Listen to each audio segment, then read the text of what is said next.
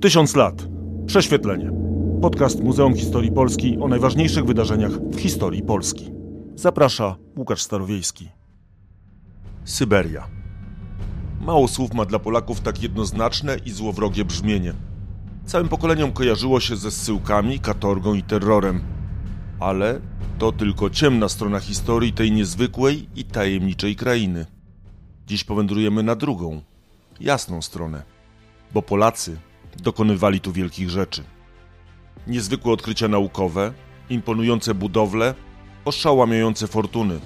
To Polak nazywany był syberyjskim królem wódki, założył pierwszą fabrykę czekolady czy kiosk z gazetami. I wcale nie wszyscy byli zesłańcami czy więźniami.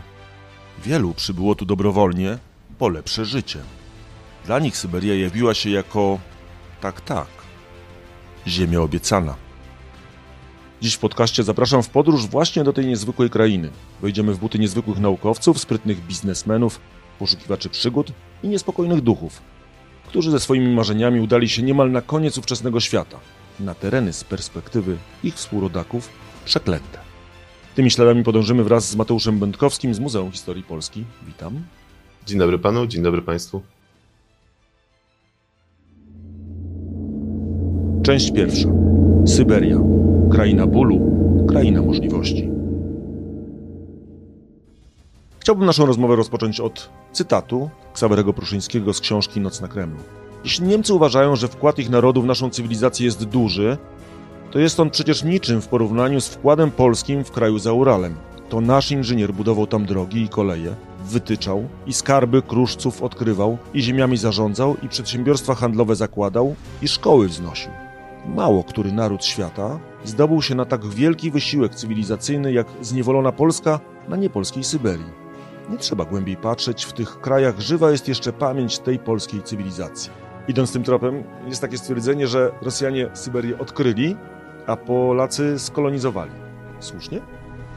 Wydaje mi się, że jest to dobry slogan, ale rzeczywistość chyba była jednak trochę inna, ponieważ Polaków, jeżeli chodzi o dane statystyczne, wcale nie było tak dużo, bo pod koniec XIX wieku na e, niecałych 6 milionów osób mieszkających e, na Syberii Polaków było około 52 tysiące, z tego co, co pamiętam, więc y, nie jest to ogromna liczba, natomiast wnieśli oni ogromny wkład w naukowe opisanie i poznanie tej krainy. Można wymienić chociażby lekarza Benedykta Dybowskiego, który badał florę i faunę Bajkału, czy etnografa Wacława Sieroszewskiego, który poznawał zwyczaje Jakutów, albo chociażby E, geologa e, Karola Bohdanowicza, który szukał złóż różnych minerałów od e, Uralu aż po Kamczatkę. Bardziej mm, był to wkład jakościowy niż ilościowy czy liczbowy. To jest prawda, zresztą zaraz będziemy o tych i polskich naukowcach, ale i polskich budowniczych, ale też o polskich przedsiębiorcach będziemy rozmawiali w kolejnych częściach rozmowy. Ja tylko bym zaczął może od tego, żeby powiedzieć,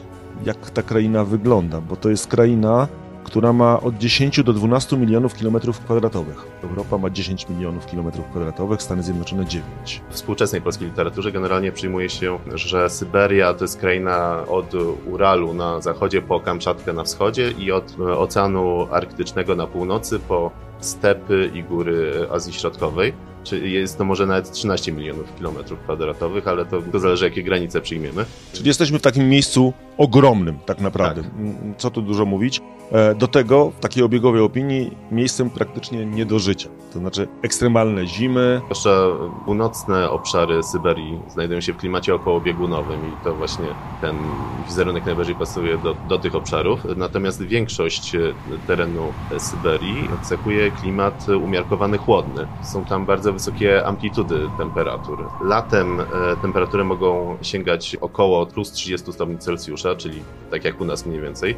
E, natomiast zimy są bardzo srogie i w niektórych regionach minus 40 stopni Celsjusza czy minus 50 to nic e, niezwykłego.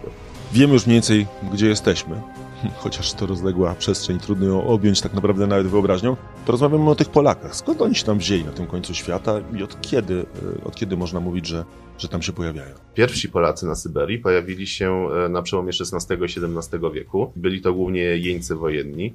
Najpierw były to dość niewielkie, niewielkie kilkunasto, kilkudziesięcioosobowe grupy. W ciągu całego XVII stulecia szacuje się, że zesłano na Syberię kilka tysięcy Pierwsza duża partia polskich jeńców trafiła po upadku Konfederacji Barskiej, no a potem po kolejnych powstaniach. To były takie Tak, fale. Jeszcze, jeszcze insurrekcja kościuszkowska, to jeszcze jak Rzeczpospolita istniała i później już tak, te największe fale po powstaniu listopadowym i styczniowym e, miały miejsce. Jak to wyglądało, jeśli chodzi o powroty? Bo wydawałoby się, że no jeżeli już z tego piekła zwalniają, to, to każdy powinien jak najszybciej z niego uciekać. Ale to chyba nie jest do końca prawda. I od tego XVII wieku patrząc, to sporo tam osób po tych zsyłkach, nawet po zakończeniu kar, zostawało. Część z nich się asymilowało jednak tam. Tak, to prawda. Zakładali rodziny w ramach stopniowego znoszenia kary. To jest e, dość trudny temat do omówienia.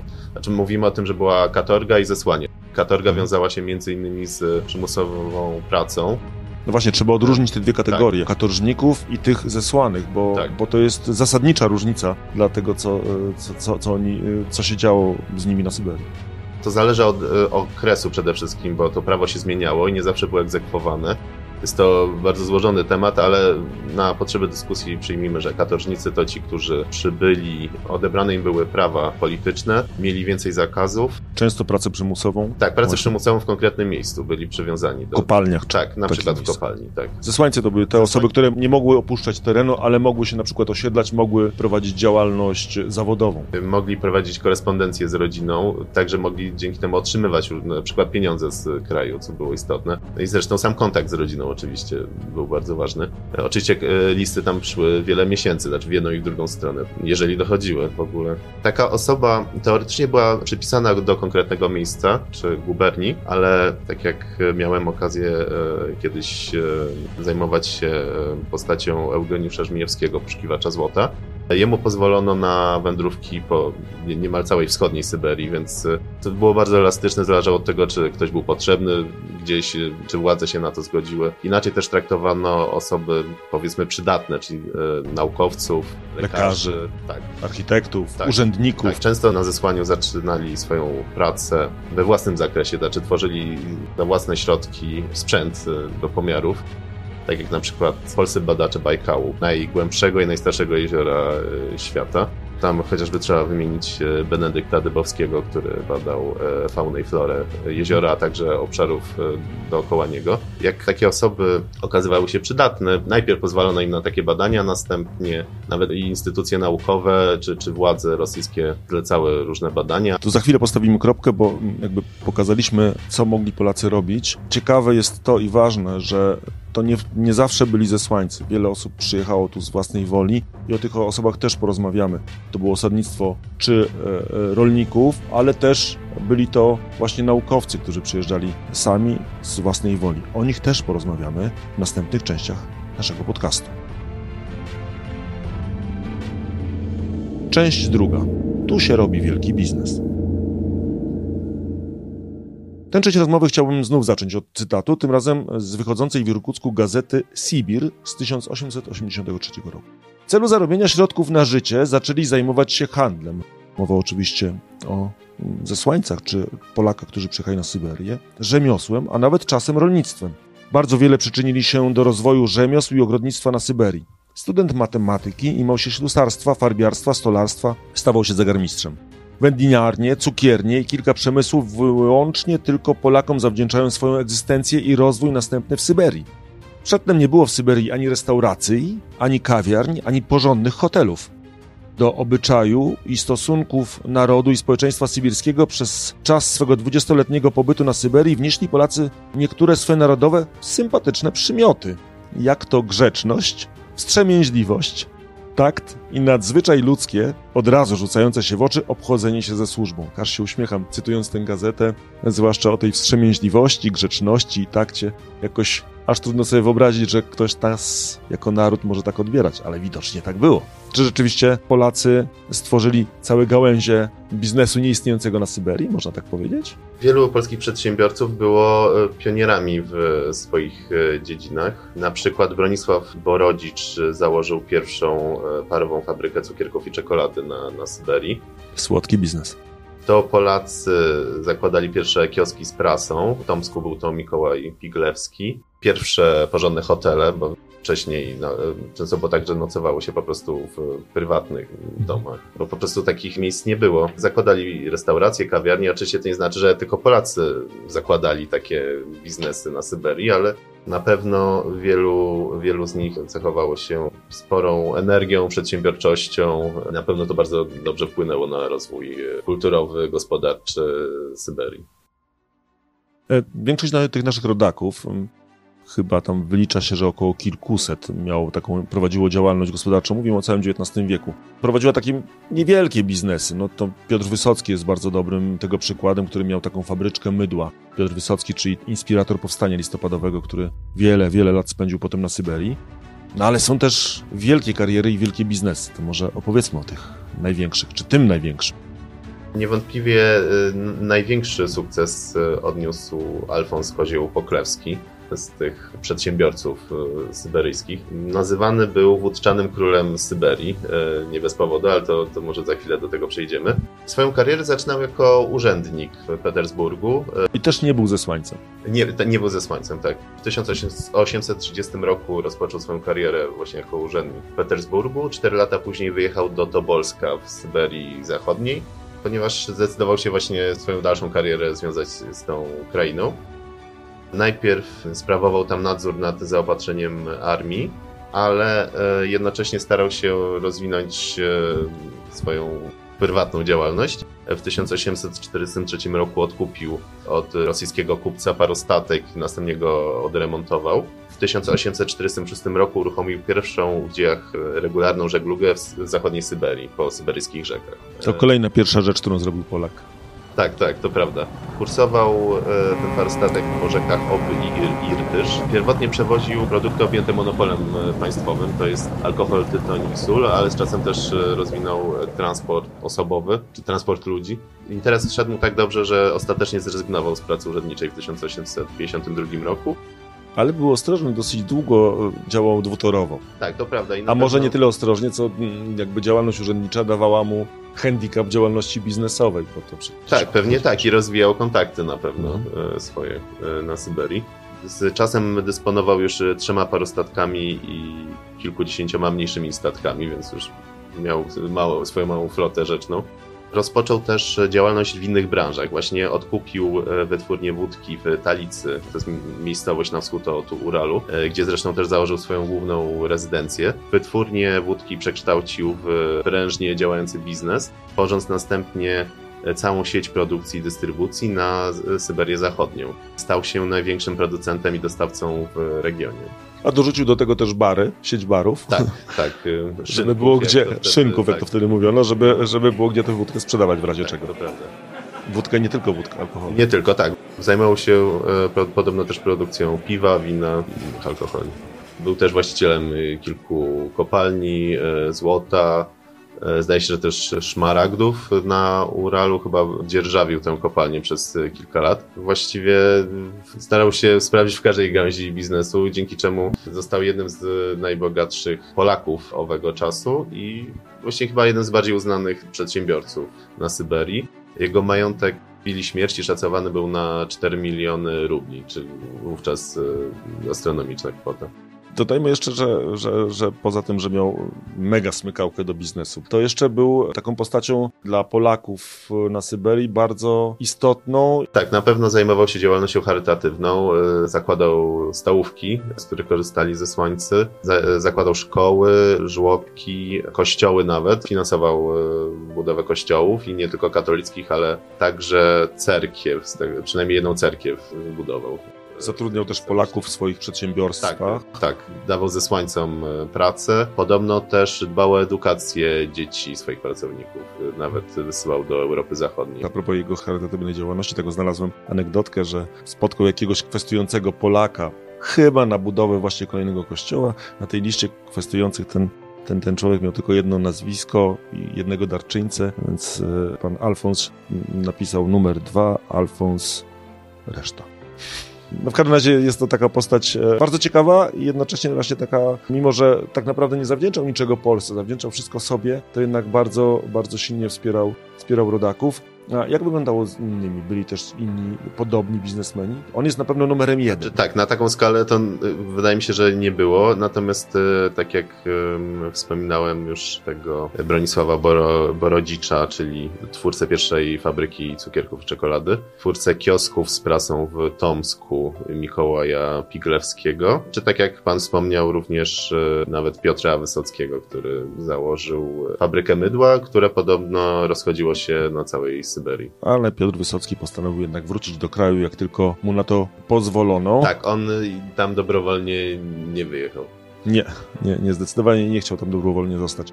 Ale Polacy jeszcze, poza tym, że właśnie robili różne biznesy i byli często prekursorami, no to trzeba wspomnieć też może w tym miejscu o tym, że byli też w dużej mierze albo w jakiejś części budowniczymi Syberii, bo wyjechało tam kilku architektów, projektowali ważne budynki, ważne miejsca, wodociągi. Myślę, że warto wspomnieć o kolei transsyberyjskiej, jako iż szacuje się, że wśród kilkudziesięciu tysięcy robotników, którzy pracowali przy budowie tej najdłuższej kolei na świecie, 18-20% stanowili właśnie Polacy. Więc nie tylko mówimy tutaj o architektach czy inżynierach, ale także o zwykłych e, robotnikach. Szczególnie w Tomsku dużo zostało e, zbudowanych przez rękami Polaków lub według projektów Polaków, między innymi taki sławny most, ale, ale też kanał Obienisej, to już nie jest e, w Tomsku, także ta praca Polaków była bardzo zróżnicowana. Tak, zdaje się, że w Tomsku chyba jeszcze sieć wodociągów powstała. Widzimy już, że kilkuset naszych rodaków, zesłanych lub z własnej woli, tak jak ten najbogatszy, zrobiło duże pieniądze i dużą karierę na Syberii biznesową. Tak, tak naprawdę mówimy tutaj o jedynie przykładach, tak naprawdę, żeby omówić chociażby pobieżnie wszystkich, myślę, że trzeba by zrobić taki kilkudniowy podcast przynajmniej. Albo książkę. Napisać. Książkę. Podobnie całą książkę trzeba by było napisać, by powiedzieć o wszystkich odkrywcach, e, E, i naukowcach, którzy na Syberię e, pojechali. My skupimy się tylko na kilku przykładach i to będzie za chwilę w części trzeciej.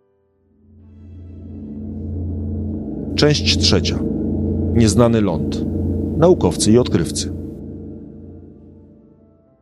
Tę część zaczniemy od niezwykłej osoby i absolutnie niezwykłej wyprawy. Tą, tą osobą jest Maria Czaplicka, wybitny polski antropolog, ale właściwie można ją też spokojnie zaliczyć do kręgu wielkich odkrywców. Gdy w drodze z Londynu na Syberię przejeżdżała przez Warszawę, towarzyszyło jej, jak pisała, niewypowiedziane pytanie: czy kiedykolwiek wcześniej jakaś Polka jechała tak chętnie na Syberię, a gdy postanowiła zimę spędzić w tundrze, to nawet miejscowi mieli ją trochę za wariatkę. No bo uważali, że na tej Syberii, w tej tundrze, to można tylko sobie odmrozić różne części ciała, a niewiele można zyskać. Kim była i co ją ciągnęło na tę Syberię? Maria Czaplicka urodziła się na warszawskiej Pradze w zubożałej rodzinie szlacheckiej. Uczyła się na prywatnej pensji, czyli wówczas określano tak szkoły dla kobiet. Trzeba pamiętać, że były to czasy, kiedy kobiety w wielu krajach nie miały jeszcze dostępu do uczelni. Uniwersytet Warszawski dopiero od 1915 roku zaczął przyjmować kobiety na studia znaczną część edukacji musiała albo robić prywatnie, albo później na uniwersytecie latającym. To były takie tajne wyższe kursy dla kobiet właśnie. Maturę zdała w męskim gimnazjum eksternistycznie. To też było typowe, jeżeli kobieta wówczas chciała zdać maturę, to musiała to zrobić w męskim gimnazjum. E, następnie sama została nauczycielką w prywatnej pensji. Pracowała też w Towarzystwie Kursów Naukowych, to była taka kontynuacja e, Uniwersytetu Latającego. A po otrzymaniu w 1910 roku stypendium z kasy imienia Józefa Mianowskiego w wysokości 900 rubli wyjechała na studia do Anglii. I tam mogła studiować tak jak mężczyźni kolejno w London School of Economics i na Uniwersytecie Oksfordzkim, gdzie w 1912 roku otrzymała dyplom z antropologii. Cała wyprawa zrodziła się z, cała wyprawa na Syberię zrodziła się z jej publikacji na temat rdzennych mieszkańców tej krainy, którą napisała właśnie dla, dla Uniwersytetu Oksfordzkiego. A jako iż ona znała rosyjski i w sposób naturalny znała samą Rosję, była naturalną kandydatką na liderkę tej wyprawy, co jest wyjątkowe. Znaczy raz, że e, była to niemal kobieca wyprawa, bo na cztery osoby trzy to były kobiety, ona była liderką. Pamiętajmy, że w Anglii to też ten świat naukowy był cały czas może nie aż tak męskiej jak w Polsce, ale nadal kobietom było dużo, dużo trudniej cokolwiek osiągnąć. Tak, to prawda. Jeszcze dość niechętnie przyjmowano kobiety do różnych organizacji czy instytucji naukowych. To dopiero właśnie w tym okresie się zmieniało, więc e, trzeba o tym pamiętać, że to jest wyjątkowe osiągnięcie. To musiała być niesamowita i niezwykła osoba e, z niezwykłą siłą przebicia, umiejętnościami, wiedzą, potrafiącą sprzedać tę swoje pasje, by miała szansę, jeszcze osoba z zagranicy, żeby coś takiego e, móc zorganizować. Ba, zdobyć na to jeszcze pieniądze, bo to, to tak naprawdę w dużej mierze ona organizowała sobie e, te pieniądze na wyprawę. Szukając ich w różnych fundacjach oczywiście, ale jednak ale jednak. Tak, czyli e, można powiedzieć, że e, na wielu płaszczyznach ta wyprawa była wyjątkowa, bo to nie była przecież wyprawa z ziem polskich, tylko właśnie z Anglii, czyli ona też była tam obcokrajowcem i kierowała angielską wyprawę na Syberię. To powiedzmy trochę o tej wyprawie, bo ta wyprawa sama w sobie była też niezwykła, absolutnie pieniarska. Wyprawa kierowała się nad Jenisej, jedną z dłuższych y, syberyjskich rzek i właściwie członkowie wyprawy poruszali się wzdłuż tej rzeki aż do ujścia, dzięki czemu Czaplicka była pierwszą Europejką, albo przynajmniej pierwszą razem z innymi członkiniami tej ekspedycji, która dotarła do osad ludzkich położonych za kręgiem polarnym. To też jest bardzo istotne i wyjątkowe. Prowadziła tam e, badania etnograficzne, wykonywała zdjęcia rdzennych mieszkańców zachodniej Syberii, prowadziła notatki, a także sama doświadczyła warunków życia tych osób, bo e, trzeba pamiętać, że przebywała tam także podczas zimy czego zresztą nie zrobiły jej towarzyszki e, brytyjskie. Jeżeli dobrze pamiętam, to ona postanowiła chyba z jeszcze jedną osobą e, wziąć te sanie i wjechać w tę tundrę, przejechać zimą w sumie 3000 kilometrów, po kilkadziesiąt e, dziennie, mieszkać tam tak jak miejscowi, no bo po prostu do nich przyjeżdżała.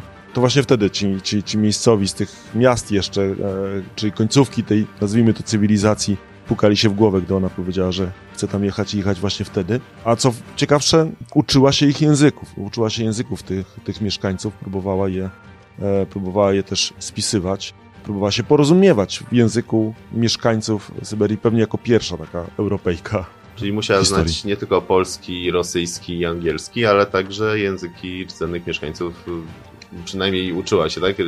Języków rdzennych mieszkańców zachodniej Syberii nieprawdopodobna zupełnie postać. Jeszcze warto powiedzieć o tych towarzyszkach wyprawy czaplickiej, e, które e, zrezygnowały, ale chyba nie ze względu na panujące tam ciężkie warunki, tylko po prostu wybuchła pierwsza wojna światowa i chciały wrócić e, do ojczyzny po prostu, co wydaje się też zrozumiałe, a Czaplicka zdecydowała się zostać razem z jednym naukowcem e, Amerykaninem, który brał też udział właśnie w tej ekspedycji. A jeżeli chodzi o e, takie bardziej niezwykłe wydarzenia podczas tej wyprawy, to wydaje mi się, że samo to, że spędziła trzy tygodnie podczas zimy, znaczy w lutym 1915 roku w okolicach jeziora Chirinda, gdzie temperatura mogła spadać nawet do minus 60 stopni Celsjusza, wydaje się niezwykłe. Udowodniła, wydaje mi się, że udowodniła i swoją sprawnością fizyczną i intelektem, że co wtedy, w tamtych czasach nie było takie oczywiste, że kobiety nie tylko dorównują mężczyznom, ale także mogą przewyższać w wielu aspektach. A pamiętajmy, że to były czasy, kiedy jeszcze w wielu krajach nawet nie miały prawa głosu. A w większości chyba nawet jeszcze no, wtedy. Tak.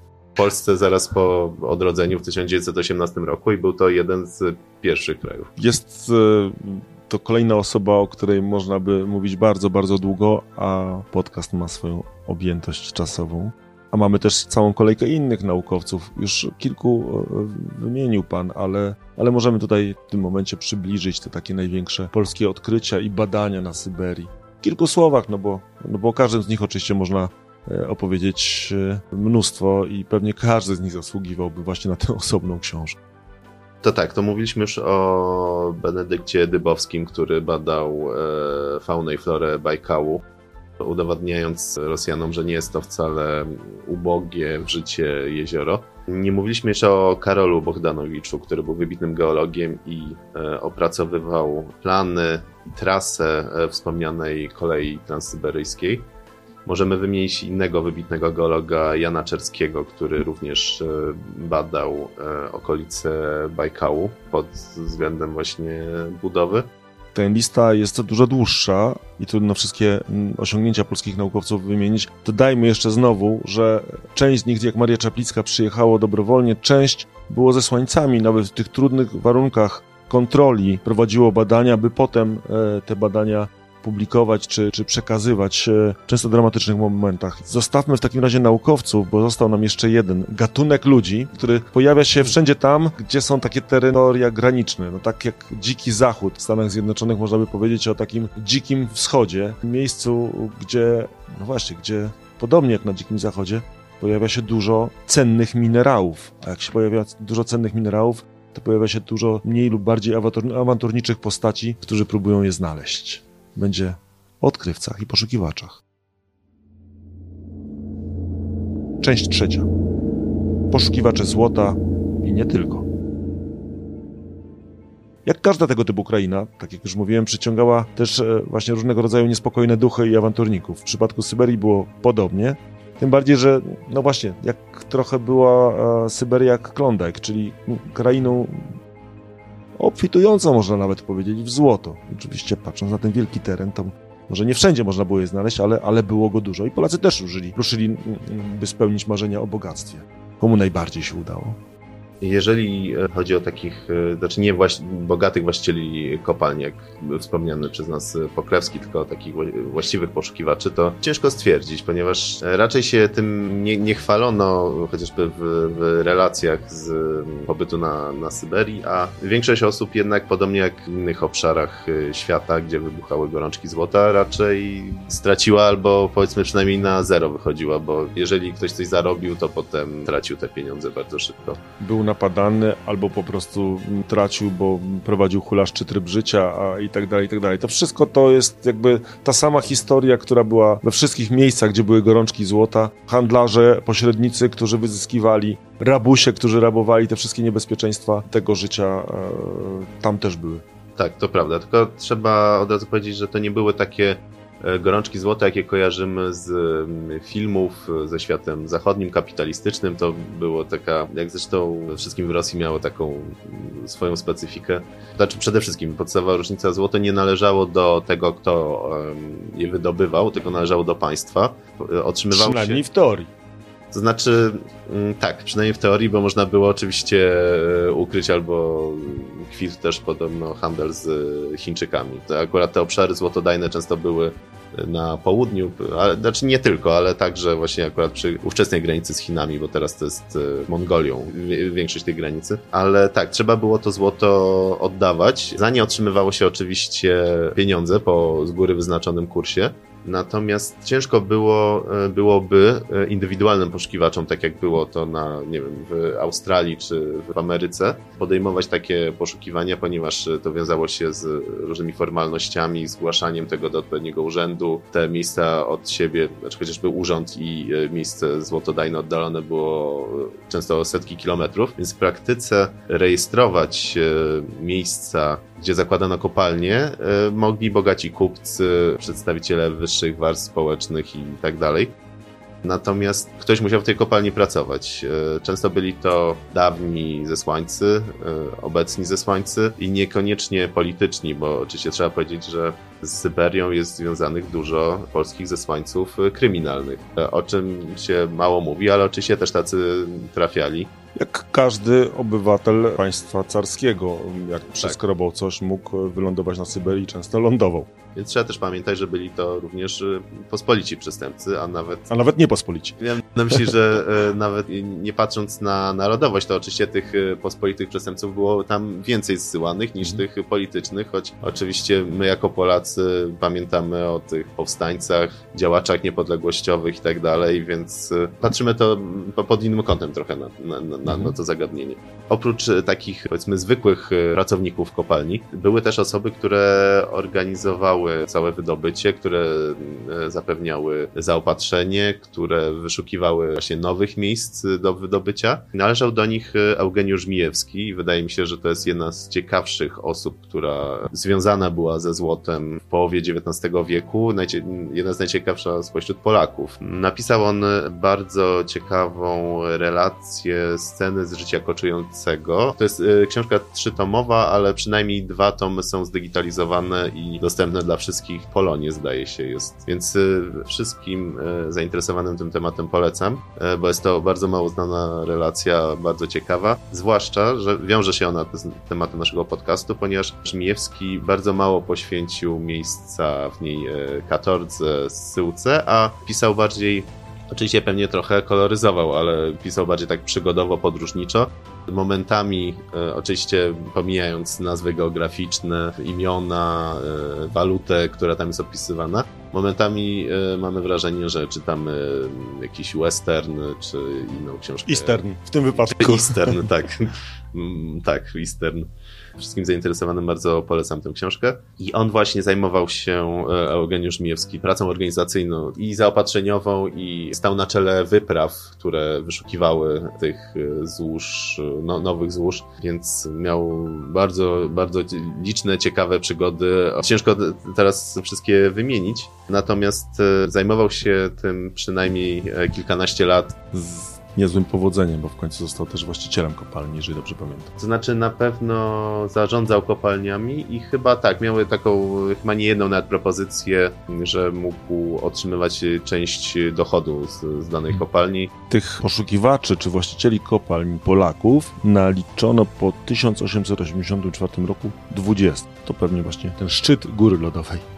Mówiąc o Eugeniuszu Żmijewskim, mówimy o wcześniejszych latach, tak, bo to były lata 40. do 50. XIX wieku. Pan mówi e, bardziej o tych właśnie właścicielach, trochę o innej warstwie społecznej powiedzmy.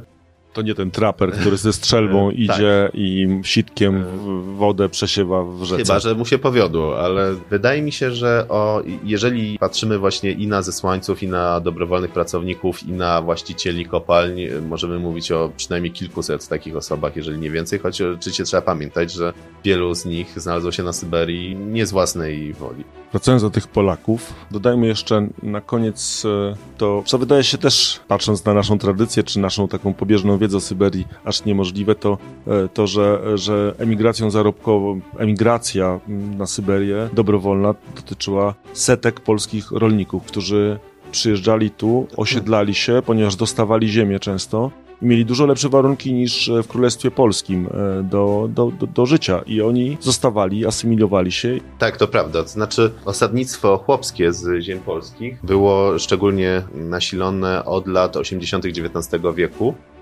a swój szczyt miał, zdaje się, na przełomie XIX i XX wieku. Przyczyniła się do tego między innymi wspomniana już przez nas kolej transsyberyjska. No bo łatwiej która, było się dostać. Tak, to prawda, która skróciła podróż z wielu miesięcy do, tutaj mówię o całej długości, czyli do, jakby ktoś chciał do Władywostoku dojechać, do wówczas około trzech tygodni, teraz zdaje się, że podróż trwa chyba niecały tydzień. Właściwie to tym chciałbym zakończyć ten podcast, tym stwierdzeniem, że, że właśnie w, naszej, w naszych głowach, naszych polskich głowach ta Syberia kojarzy się właśnie z cierpieniem, z syłkami, katorgą itd., tak itd., tak a dla wielu Polaków była to też ziemia obiecana. Tak naprawdę miejsce, gdzie sami dobrowolnie się przeprowadzili, żeby żyć, bo tu mogli sobie zapewnić lepsze warunki życia. I mam nadzieję, że mm, całym tym podcastem pokazaliśmy Państwu tą drugą twarz Syberii. Nie tylko tą twarz, którą mamy wbitą z historii, czy z języka polskiego. O tych właśnie, e, o, o bólu, o, nie wiem, torturach, więzieniu, zsyłkach itd., tak itd., tak ale właśnie to, że, że, że to było miejsce dla wielu, miejsce życia i miejsce takie nawet momentami bardzo dobrego życia. Taka właśnie jest Syberia.